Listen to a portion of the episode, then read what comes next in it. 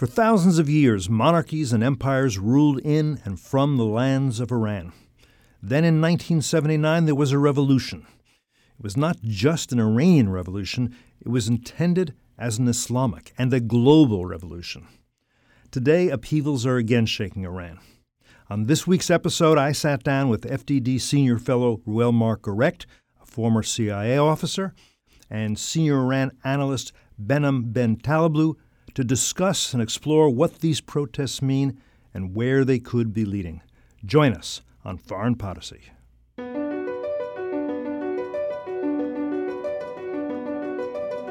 Either the U.S. enforces some rules in the world or there are Every no US rules. president has tried to diminish tension with Russia, has reached out to the Russians. Most of those have failed, especially when Vladimir Putin became the leader. You're still killing guys who joined the jihad in 1979 or 1980 or 1981 who are still in the We game. are seeing a ramp up in North Korean cyber capabilities over the last decade. Iran is basically putting forth these claims of nuclear innocence, that they are doing nothing wrong, that there are no violations, and that's just factually not correct. I am fearful for what happens to Turkey now. If you thought that it was dangerous that a coup might have toppled this democracy, think about what this very autocratic man might do. So, in what is normally about the least eventful time of year, that period between Christmas and New Year's, you're sitting at home, finally, Behnam, getting a break, except you're on your computer, and suddenly you realize something's taken place in Iran that nobody anticipated or predicted. Tell me about what you saw and what you thought. What I quickly realized by looking at even the open social media forums, Twitter in particular, uh, there was something happening in Iran, but not in the city that you would predict. There were protests initially over economic grievances in the holy city of Mashhad. That's where the shrine of Imam Reza is. He's one of the he's one of the Twelver Shiism's uh, saints or imams. Uh, it's a very religious city in Iran's northeast near the Turkmen border. Protests against the Rouhani government over rising prices of food staples, but quickly mushrooming across the country to almost over 60 cities uh, within a span of a week, taking three days to reach Tehran. And watching these protests, I listened to slogans like I've never heard before in the history of the Islamic Republic. People identified the regime in the country as the impediment to their daily life.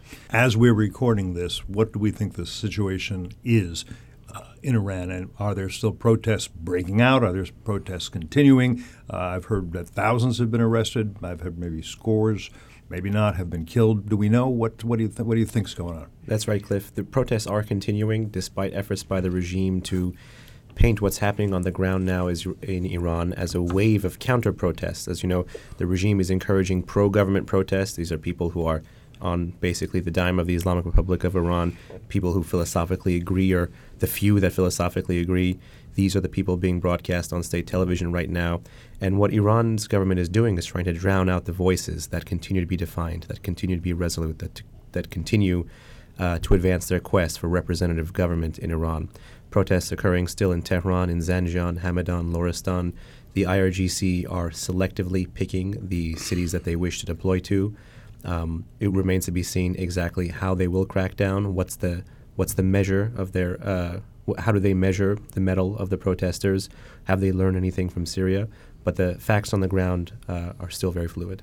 Yeah, well, the other inconvenient narrative that has been disrupted by this it was predominantly the New York Times about a, m- a month or so ago, which was that Iranians were fully unified now around this regime, and in fact had been pushed towards unity by their discuss with in opposition to President Trump.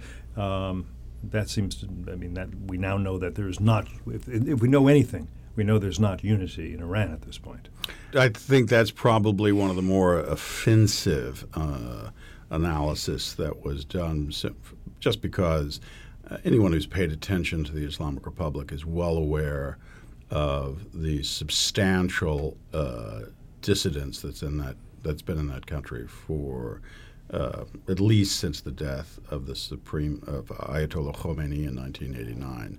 Um, in fact, much of the reform movement in the 1990s was premised on the, uh, the open discussion of all the problems inside of the Islamic Republic. Of uh, the it, it's it's impossible to go back and look at that commentary and not realize that you had a very, very large slice of the population which was in near open rebellion against uh, the ideals um, of the Islamic Republic. And we have seen it over and over again.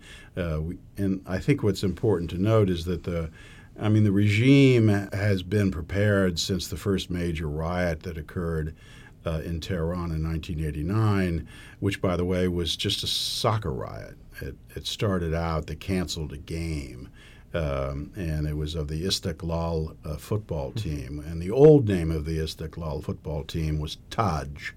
Uh, which in Persian means the crown, and you know all of a sudden you had ten thousand young men uh, coming out of the stadium, uh, and they were uh, they were yelling, you know, Taj, Taj, Taj. Now that's not to suggest that those young men wanted to bring back the Shah, but it does strongly suggest that they wanted to needle, to say the least, uh, the regime. Um, and it was after those demonstrations that they, you know, developed these mobile uh, anti-riot forces within the Basij.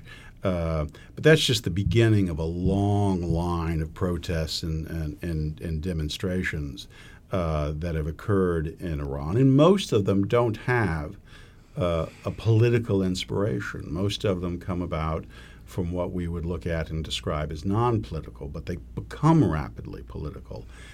Again, if you go back and you look at the demonstrations that led to the downfall of the Shah in 1978, 1979, it took roughly a year for them to become explicitly revolutionary.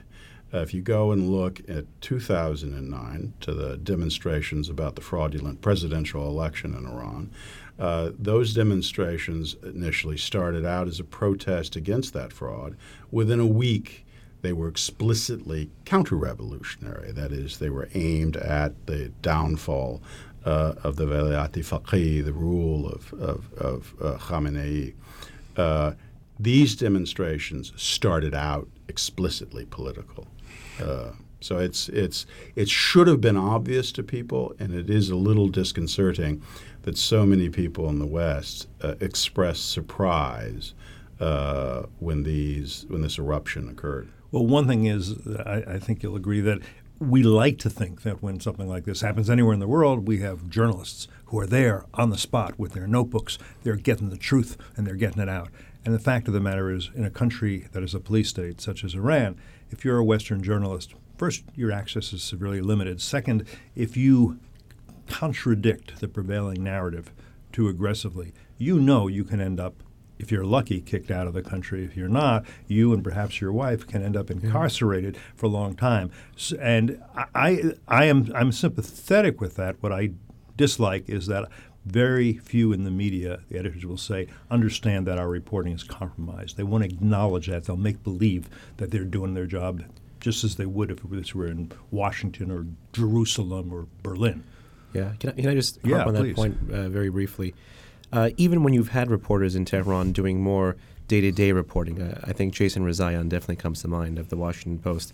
You know, I, I vociferously used to read his, his, posts about chicken kebab and Persian cuisine and soccer in Iran and the, these little, you know, day-to-day issues that affect the lives of Iranians. And they even took him and they jailed him. And even talking about chicken kebab and his wife, exactly, Yeganeh. And you know, that's not to say that there weren't other hard hitting reporters. I know uh, one, one, from Reuters in particular I've been in touch with. She's no longer reporting from Iran. Um, but still covers Iran. There are hard-hitting journalists, but their access, as you mentioned, is is compromised. And when you stay on the ground in Iran, you you, you do forfeit something. Did you find that you could get better information from social media, at least until and unless the government managed to cut it off, which in many cases. Technically, yes, but the long standing issue with, with, social media and the apps that Iranians use is, of course, uh, attribution. And can you really verify when this, when this was filmed? Was mm-hmm. it posted shortly thereafter? Uh, and is this the actual city they're claiming to be? Sometimes there had been uh, photos from protests in 2009 relabeled as 2017. But for the large part, I think most of the stuff we've seen on social media has been trustworthy because it's Iranians trying to break out of the quote unquote halal internet and share their story with the outside world. Mm-hmm. Do you have a sense, well, the protests are about different things to different people, obviously, although you learn a lot from the various chants you see, and some of them are very clearly we're, we're, tired of an Islamic republic. We are tired of our money being sent to Lebanon, Syria, Latin America, Yemen, Gaza, etc. Um, but you've also you've written about this quite recently. an Islamic republic, a theocracy, you essentially theorized, breeds secularism in, in, in reaction more than even in response, yes? Yeah. Well, I mean, I, I think the regime itself, at least uh, individuals in the regime, have been aware of this for, for some time. There was uh, the late uh, Ayatollah Mahdavi Kani, who was a very conservative uh, Ayatollah, uh, talked about this problem 30 years ago. That uh, if you know Islam is about everything, it's about nothing. If the all forms of dissent become uh, uh, somehow you know a war in, against God's rule, then you have no opening for any type of healthy uh, political disagreement. So the regime itself is no, knows that they have problems with the growing disinterest at minimum, and I'd, I think it's fair to say secularization of society. You see it in such things as the very uh, large drop off of enrollments at seminaries. Uh, you would think in the Islamic Republic, where the path to power and wealth is through the clergy, uh, that you would have uh, more ambitious young men uh, who would go into seminaries so they can come out the other end and join the gravy train, if you're going to look at that strictly in a mercenary way.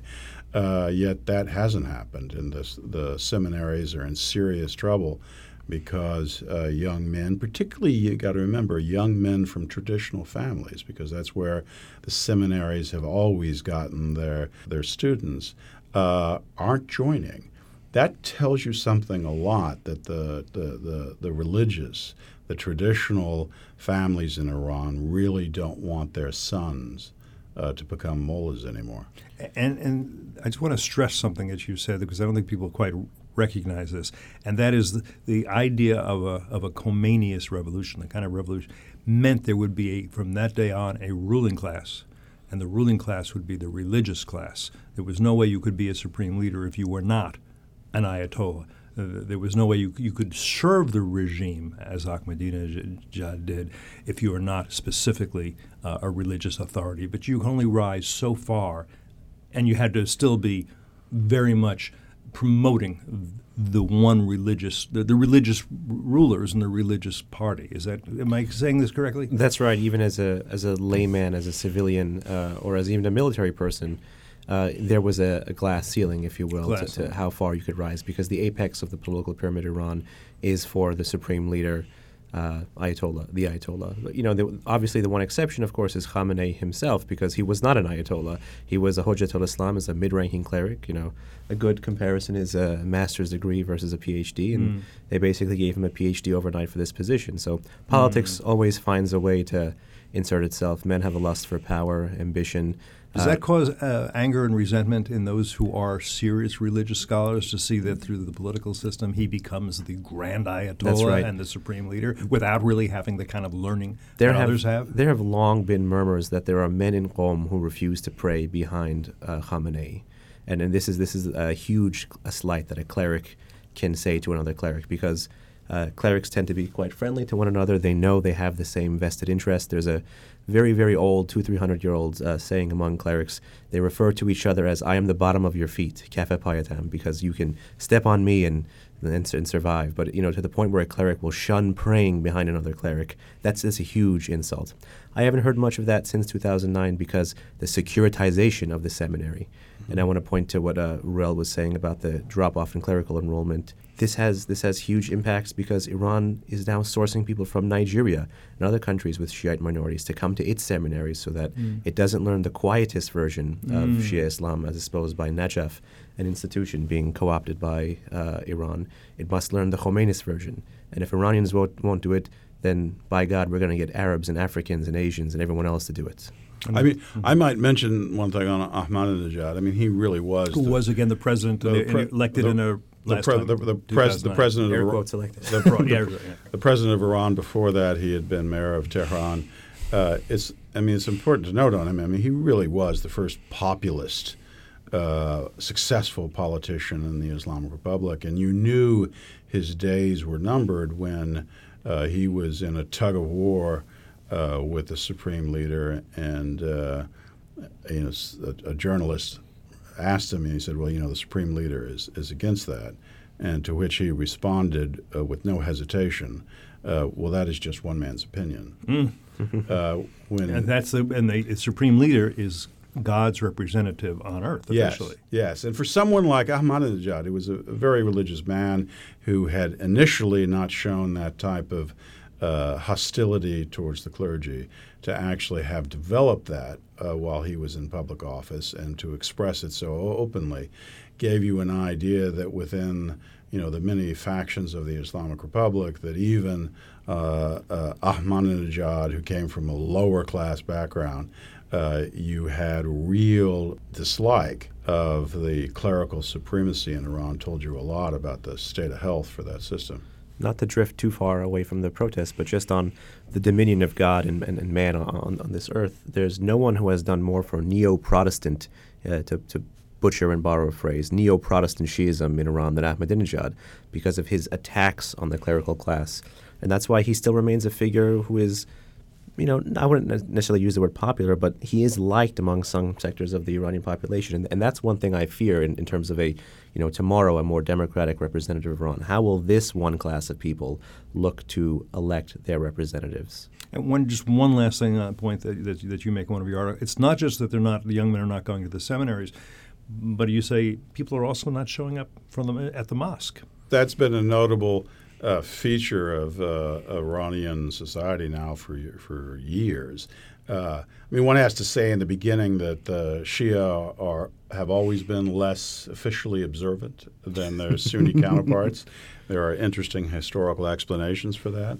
But still, uh, in Iran, uh, which according to the Revolutionary Guard Corps has 57,000 Shiite mosques, to have only 3,000 of those uh, to be open, and most of those aren't open all the time. They only open up uh, during the holy months.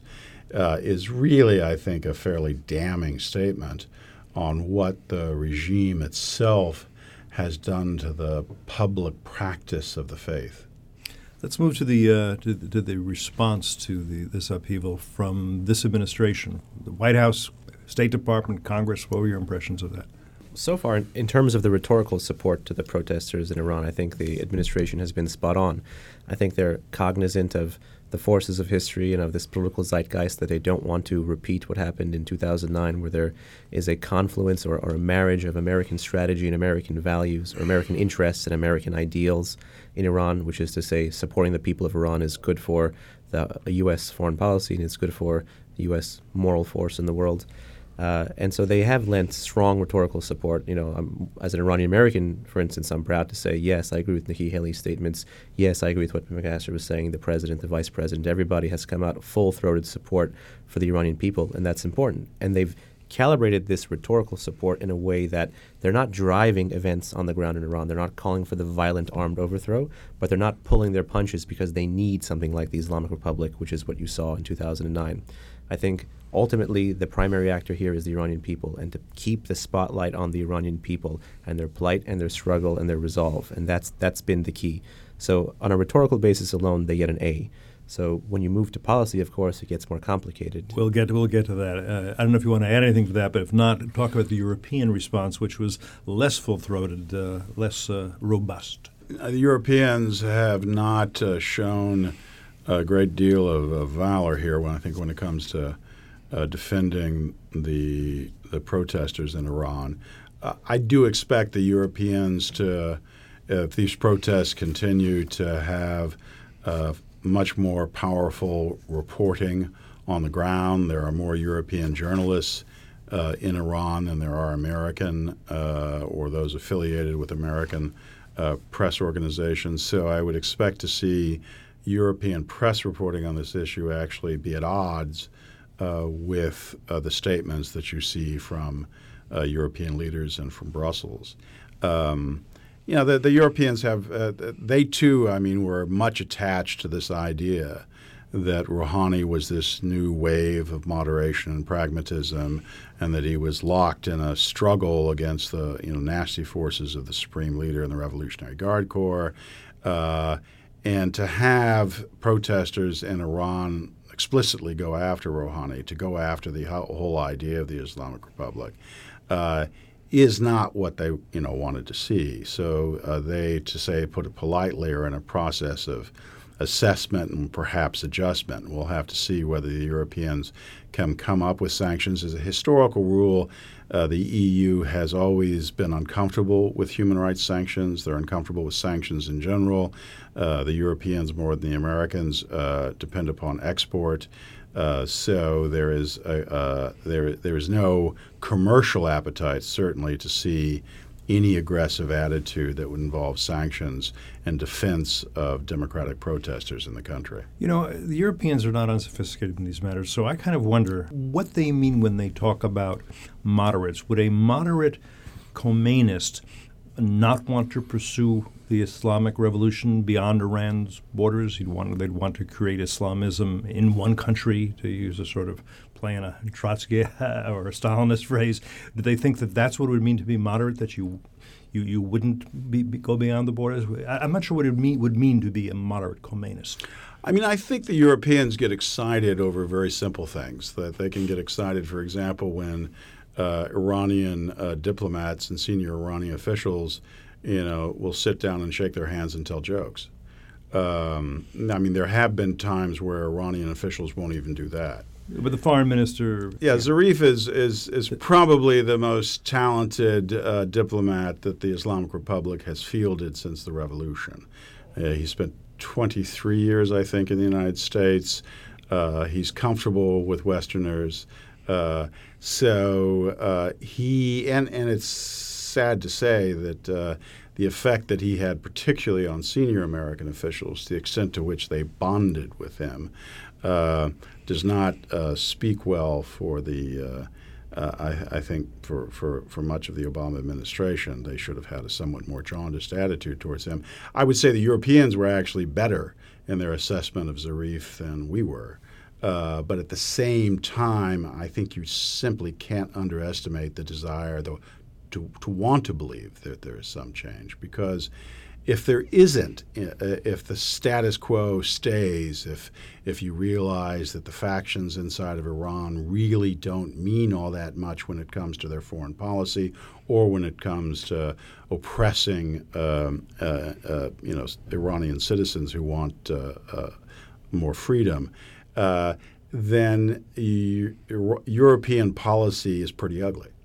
One of the uh, the phrases was "Not for Gaza, not for Lebanon. I sacrifice my life only for Iran." And what interests me particularly about that phrase is that it's nationalistic, and Khomeinist ideology slash theology is not meant to be nationalistic. The phrase from Khomeini is that patriotism is a form of paganism because you, you're not meant to worship your country. You're not meant to love your country. You're meant to love only God. Um, can now at the same time, it's it would not be unheard of for the regime to try to utilize nationalist feelings and harness them to their efforts. But there's a contradiction there if they do, no? There's a clear contradiction there, and that wouldn't be the first paradox operating uh, at full mm. speed under the Islamic Republic. Um, definitely, the Khomeini, Khomeini himself encouraged uh, you know use of the term Iran a little bit in the Iran-Iraq War, but historically, even that war was always called the sacred defense, mm. uh, or, the, or, the, holy defense, or the imposed war. You know, the, the name Iran wasn't even in uh, mm. the war. Uh, neither is the name Iran in the Islamic Revolutionary Guard Corps. It's not the Iranian Revolutionary right. Guard Corps, it's the Islamic Revolutionary Guard Corps. These forces are tasked with a mission, and that mission is inherently global and thus universal. And their message is, is, is not particular to the Iranian national context and the history of Iran. It's, it's, it's general, it's applicable to the history of colonial oppressed peoples, Muslim peoples, the downtrodden and dispossessed, and they want to be, quote unquote, the vanguard of that revolution. So nationalism does intersect uh, with this governing ideology quite a bit, and it contradicts it quite a bit. Um, but I remember, you know, Ahmadinejad in 2011, after his falling out with the supreme leader, channeled this nationalism, much like the Shah. He insisted on the term Persian Gulf. He wanted to again Mm. return to the glories of Persepolis. Ironic, given that one of the ayatollahs under the Islamic Republic, Khalkhali, almost demolished the ruins of Persepolis, something that you know would have been a real crime against humanity. Um, but t- to bring it more into the context of these protests, unfortunately, for the past year, past year and a half, I would say, in mainstream Western press, I've been reading reports about rising nationalism in Iran. And while, as an Iranian American, I would say this is a good thing, this rising nationalism was framed as impeding the ability of the Iranian people to organize against their government and restraining them from critiquing their government about its foreign adventures. What you see with the protests in Iran now, and particularly the slogans, is that they're chiding the Islamic Republic of Iran for its foreign adventures. And they're saying that you are refusing to actually defend our national interests and our, and our rights, and instead are busy defending and exporting this universal message, a message which we, by the way, don't agree with. So as we're talking now, we can figure that in the White House and the National Security Council um, and, uh, and the State Department, they're discussing what are we going to actually do? What are we, are we going to leave it a rhetoric, or are we going to take some serious actions? What would you propose the U.S. government should do now? What's the next step? I think if we're serious, uh, there is going to have to be a tsunami of sanctions against the Revolutionary Guard Corps, uh, which is the hinge of the clerical state.